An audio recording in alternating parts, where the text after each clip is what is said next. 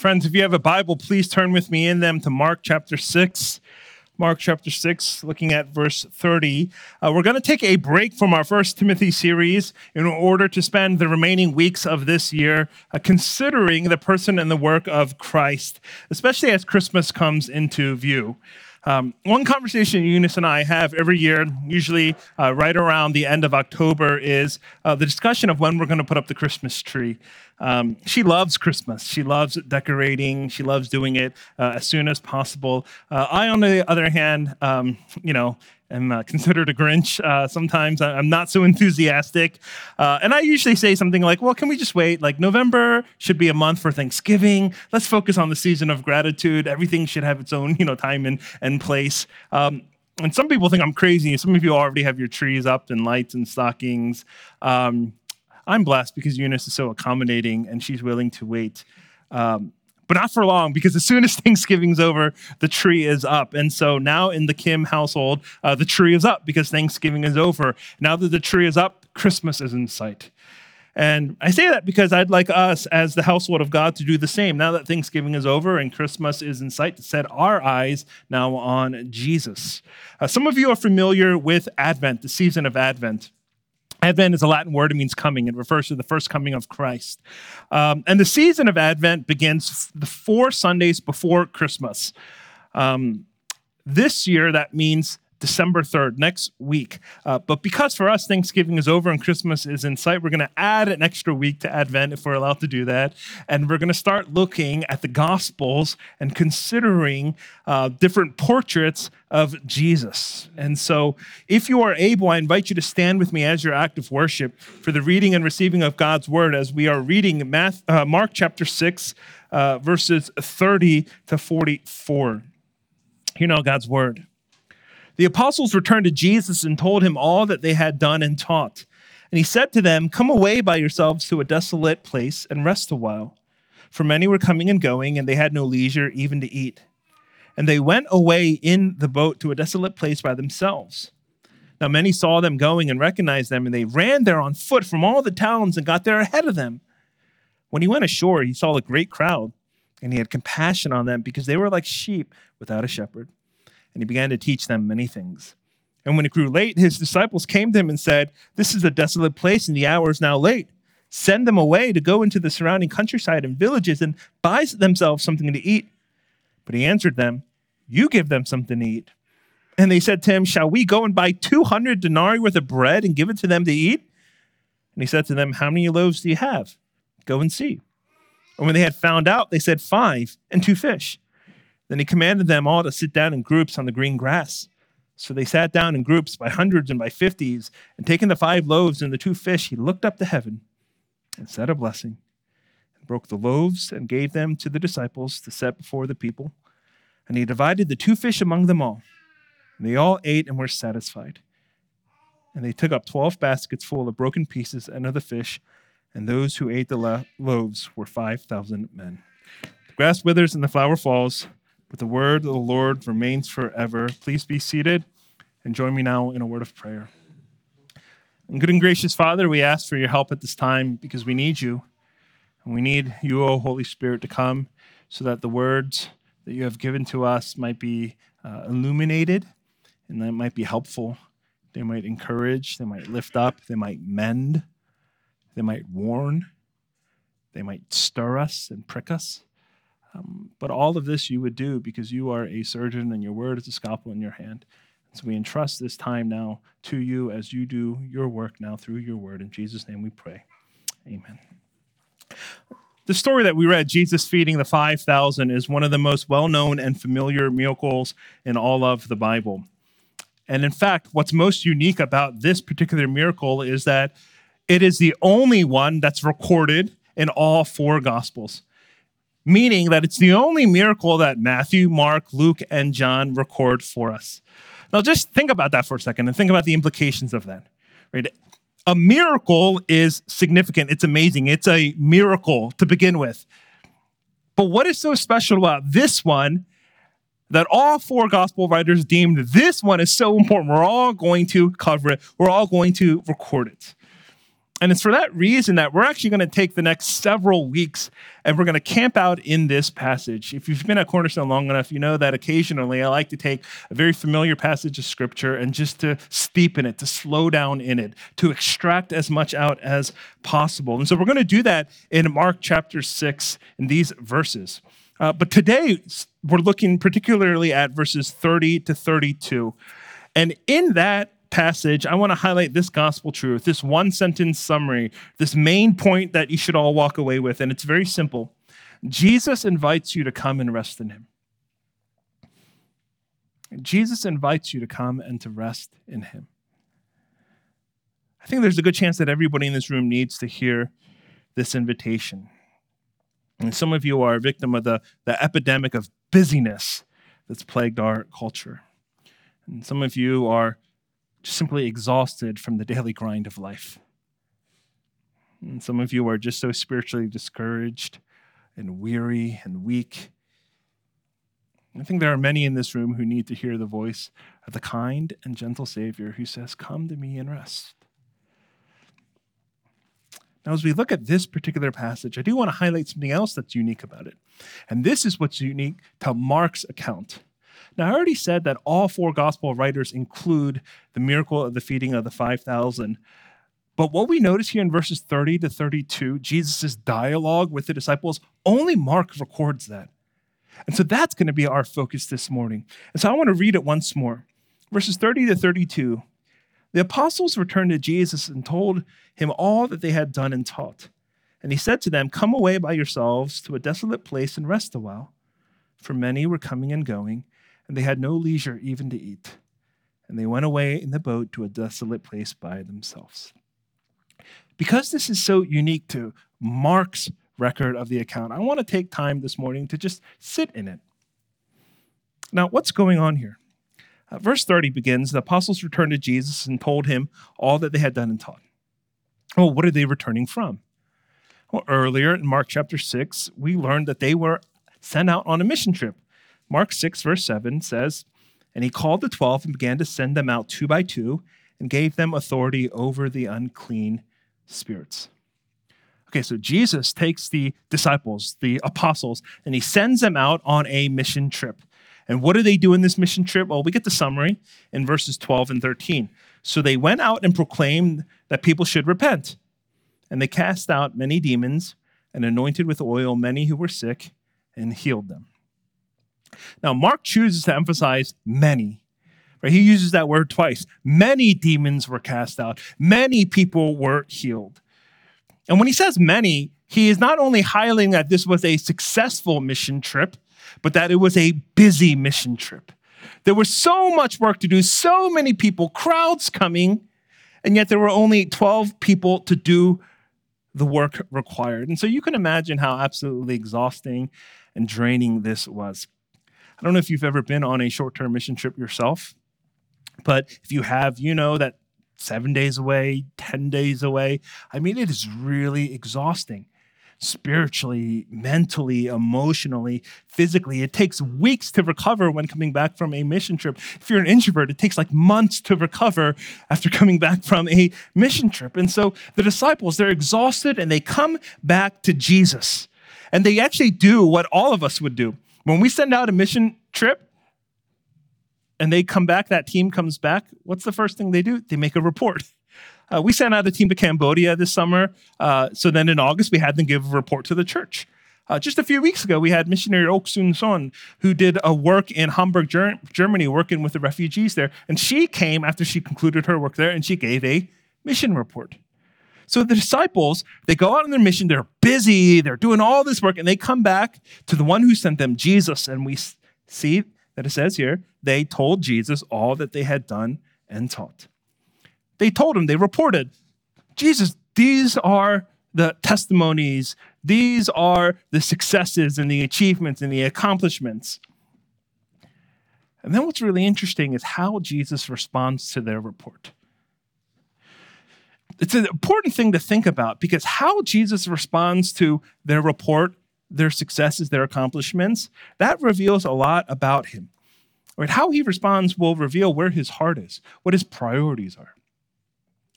Maybe you can remember when you were young, and some of you are still of this age, uh, when you got report cards. Remember that?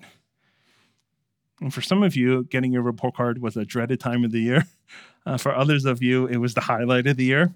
Um, and we all had different parents. Some parents uh, would receive a report card. They would look at your grades. They would ignore all the A's that you got and ask about the one or two that were B's.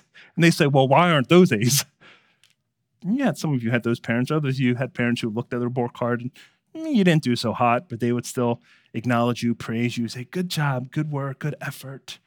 You know, if that was you, you were truly blessed. I hope you know it. And some of you had parents who were very proud of you when you performed well, very disappointed with you when you didn't meet expectations. We all had different kind of parents, but what you discover is that the way they respond to this report of your work uh, revealed something about their heart, what they cared about, what their priorities were, didn't it? And that in turn would form your view of yourself and of them. You know, are your parents somebody that you had to work to please? Are your parents people that you have to fear? Did you know that you were loved no matter how you performed, or did you have to earn their approval? Did you risk losing their approval? You see, the apostles come back and they make a report to Jesus. Jesus, this is what we did on our trip. And how Jesus responds to them is going to reveal a lot about what kind of Lord and Savior he is. Because if you notice, Jesus doesn't say, okay, guys, well, good job, but remember, let's not get too arrogant because there's still a lot of work for us to do. Jesus could have said, well, that's really good to hear, but there's always room for improvement. And so next week, we're going to start meeting and we're going to start training and planning on the next mission trip. I mean, if Jesus did that, it'd be understandable because missions is really important. What's at stake? Souls are at stake. I mean, if anyone understood the importance of the gospel advancing, the lost being saved, the necessity and the urgency of the good news reaching the ends of the earth, if anyone understood that, it was Jesus. And yet his response reveals a different concern because he doesn't end up grading their efforts or judging the quality of their work. Jesus hears about all the reports that the disciples have done and his response is to notice how tired they are, how busy they've been, and then he extends an invitation. Because what does he end up saying? How does he respond to their report? Verse 31, he says, Come away by yourselves to a desolate place and rest a while. It's very interesting, isn't it? In Jesus' list of priorities, the ministry the disciples did for him was far less important than the ministry he wanted to offer them. What kind of Savior is Jesus? He is one who cared more about giving to them than he did about receiving from them. Not only that, but Mark then cues us in on a very specific reason for his invitation. Because verse 31 continues For many were coming and going, and they had no leisure even to eat. I love that little detail. Because if you think about it, what an incredible way to feel seen you see, these guys had been so busy with ministry. Their schedules were packed. Everyone was demanding a piece of them and their attention that they weren't even able to eat. And in the midst of that, Jesus, he not only has the eyes to see what's going on, but he has the heart to do something about it. Maybe you've experienced something like this before. Uh, maybe at one of those monthly fellowship lunches, family gatherings uh, that we have at church. Uh, maybe you were doing something here in the sanctuary. You were cleaning up, you were talking to somebody, you were helping organize something. Uh, and by the time you get downstairs to the kitchen, uh, the food is gone. I mean, have you ever had that happen? I know I've had that happen. It's really sad. But imagine in the midst of that, you go and there's no more food. Then a friend taps you on the shoulder and they say, Well, I've saved you a plate.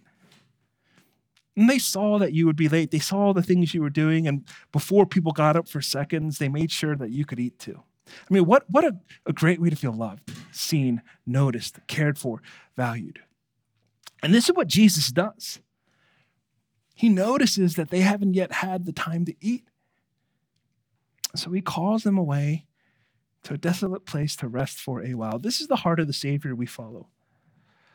He could have looked at the growing crowds, seen all the people filling the pews, and begun selfishly thinking about, yes, This is what we've been working for. This is what we've been waiting for. More people are coming. Oh, they're finally responding. But in the midst of all of that, of his, the rise of his popularity, his focus and his concern are on his disciples. Have they eaten? Have they rested?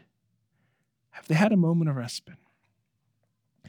I want us to take some time to just sit on that and reflect with me. Because does that picture of the Savior resonate or align with what you think of Jesus? I think one danger that we can run into is when we lift Jesus as Lord above Jesus as Savior. Now, both are required. We receive Jesus as Lord and Savior. But when there's an imbalance, often Jesus becomes this master whose yoke is not easy and light, but heavy and hard. Jesus is not a Savior who's gentle and lowly, but he's a master who's demanding and harsh. Maybe you grew up in a church context where you ended up having a muddied version and muddied uh, vision, a muddied view of God. Because you learned something like this at a young age that uh, to love God, you must serve God. And thus you equated that if you weren't serving God, you weren't really loving God. I, I think this speaks to some of us here who grew up in church cultures, often smaller churches where uh, they need people to serve, they need people to sacrifice. And as a result, you're implicitly taught at a very early age that it's more godly to serve until you burn out, until you expend yourself. It's more godly to do that than to take breaks for soul care and self care.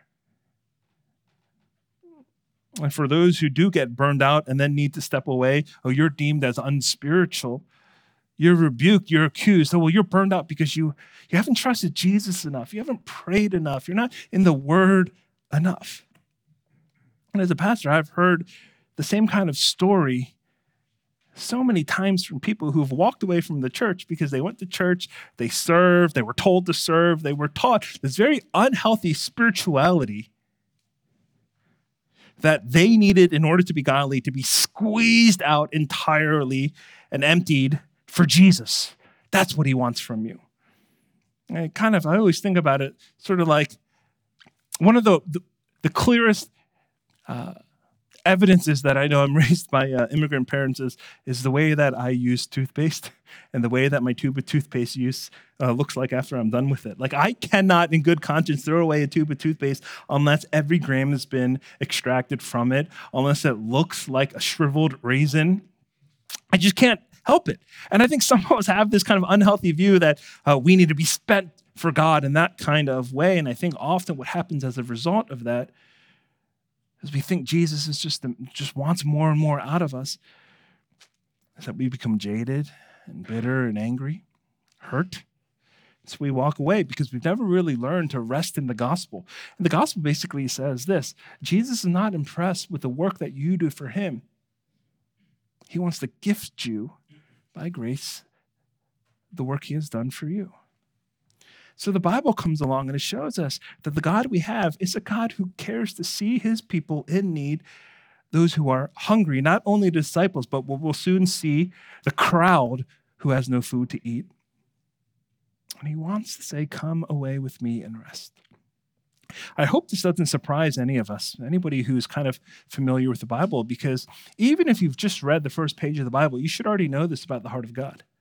You open up the book of Genesis, and the very first thing you read is of a God who created the heavens and the earth and who understood the need for humans to rest, the need for us to rest. And so he embedded it into the order of creation. I mean, think about it. The way God organized the creation of the world actually had you in mind because he decides, listen, I'm going to create in six days and I'm going to rest the seventh day. The seventh day wasn't for him to catch his breath, it wasn't for him to lay down a little bit so that he can regain his strength. He rested the seventh day so that the pattern of creation could offer you a pattern to follow your life after work six days, and to rest.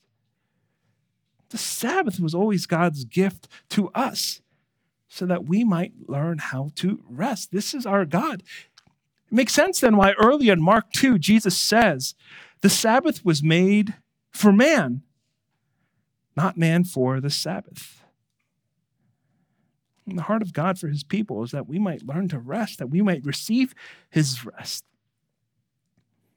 I love this quote by Pastor Rich Villodas, who beautifully writes Sabbath is one of the clearest signs of the gospel of grace. You intentionally comp- accomplish nothing, and God still loves you. Isn't that good news? This is our God, the one who sees the disciples who were tired and busy and says to them, Come away and rest for a while. And the invitation of Jesus given to his disciples is an invitation of Jesus extended to you today. Today, Jesus is calling you to come away and to rest for a while. Dear friends, what might you need rest from today? Are you tired? Eh, some of you are simply exhausted. You're trying so hard to be the perfect mom,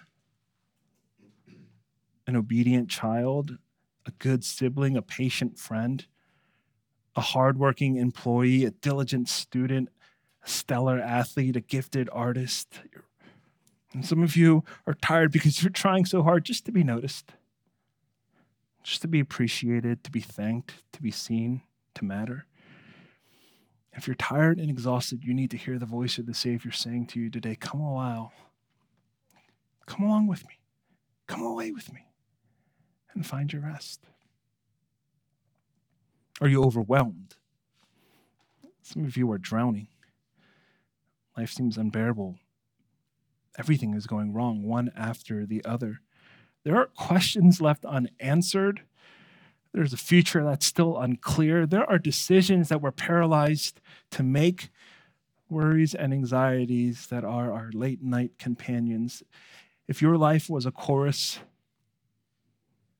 the repeating refrain would be, Why, O Lord? How long, O Lord? Help me, O Lord.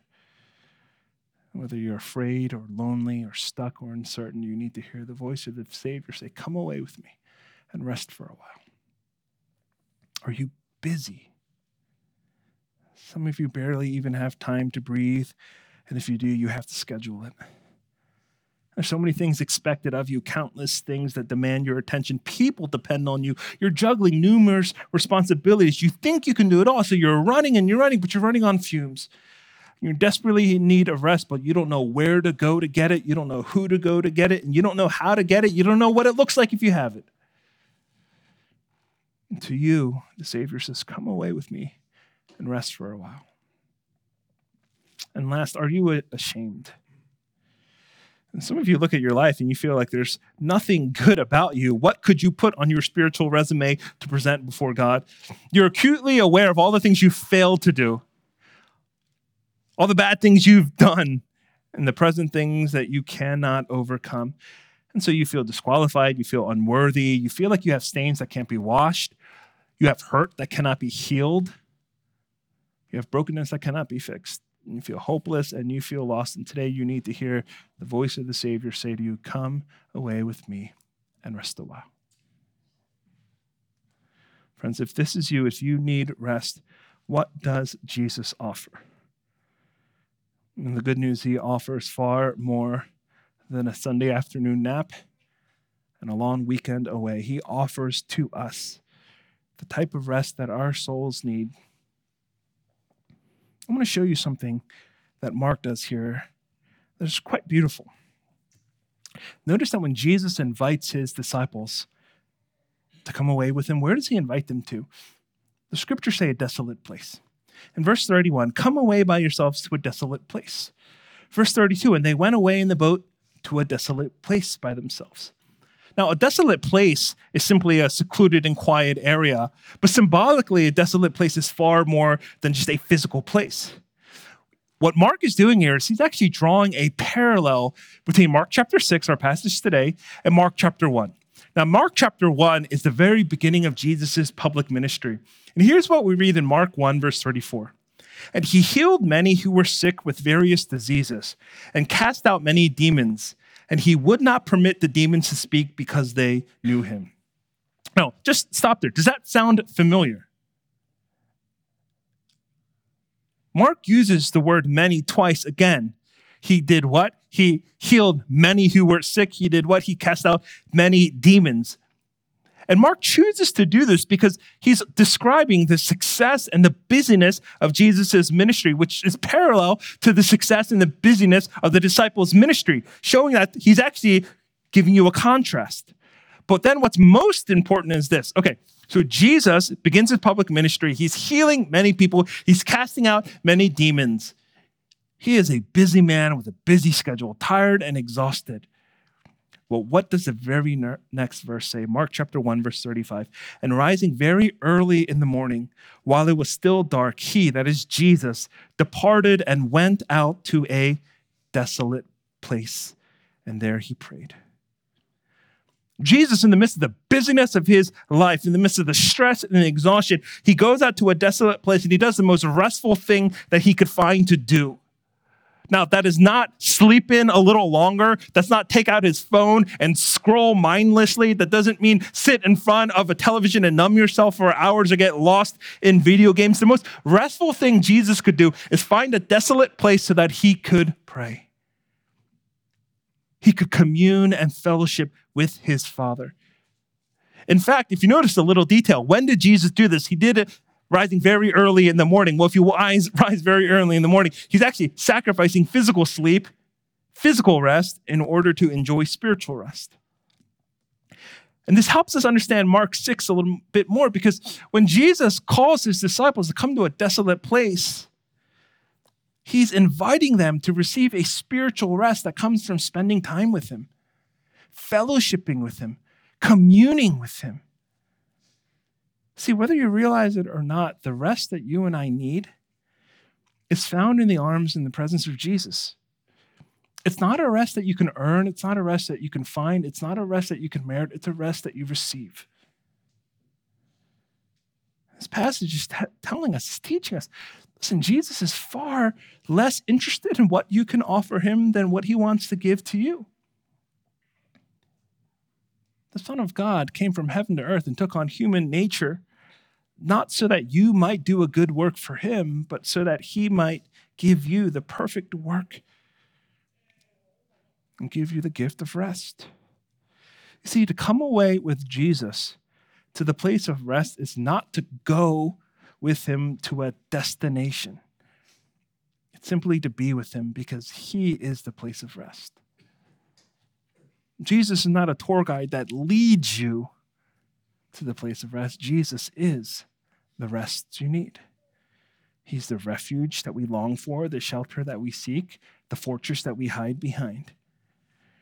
And so, for those in this room who are tired and overwhelmed, those who are so busy, ashamed, and discouraged, Jesus is inviting you to come to him. For he is the one who forgives sins, heals pain, restores brokenness, picks up the fallen, gives strength to the weak, encouragement to the weary, and an invitation to those who are exhausted. He gives grace to the undeserving. See, your body needs the type of rest that is found off found in, in more days off or a longer weekend an extended vacation but the rest that your soul needs is found only in the one who's strong enough that when you collapse onto him he is able to hold you and to catch you. Friends are you responding to the invitation of christ who calls you to come and rest in him? Let me close with this story. There once was a man who heard a knock at the door and he went to answer it, he was surprised to find Jesus on the other side. So, of course, he welcomed him in and led him to the living room, which was nice and cozy, had a nice little fireplace. And there, Jesus said to him, Let's meet here often. It's quiet and intimate, and you and I can share in fellowship here. And for a while, the man regularly enjoyed this time with Jesus. But soon his life got busy uh, things got tiring, things got discouraging, and the first thing to go was time with Jesus. Well, one day the man was rushing out of the house when he noticed at the corner of the eye that Jesus was sitting on the sofa alone. And convicted, he went over to him and asked, Have you been here every single day? To which Jesus responded, Yes. Even more shocked and surprised, he asked, Well, I wasn't showing up, so why did you still show up? To which Jesus responded, It was at such a great cost that I came to save you that we could have a relationship. And from time to time, you will forget me, but you should know that the invitation to sit down and fellowship with me always stands. I'll be right here when you discover how much you need to come and rest. You know, friends, for those in this room who regularly experience the rest there is in Christ, keep going to Him. Don't stray too far. For those of you who haven't gone to Him, haven't come to Him in quite some time, the good news is the invitation doesn't expire. So don't worry, wait, don't tarry, don't delay anymore. And if you're in this room and you've never responded to the invitation of Christ in faith and in surrender, you can do so today because he who invites you welcomes you to the rest that your soul needs. This is the heart of our Savior. This morning, hear his words as he says, Come away with me and rest for a while. Would you please bow your heads?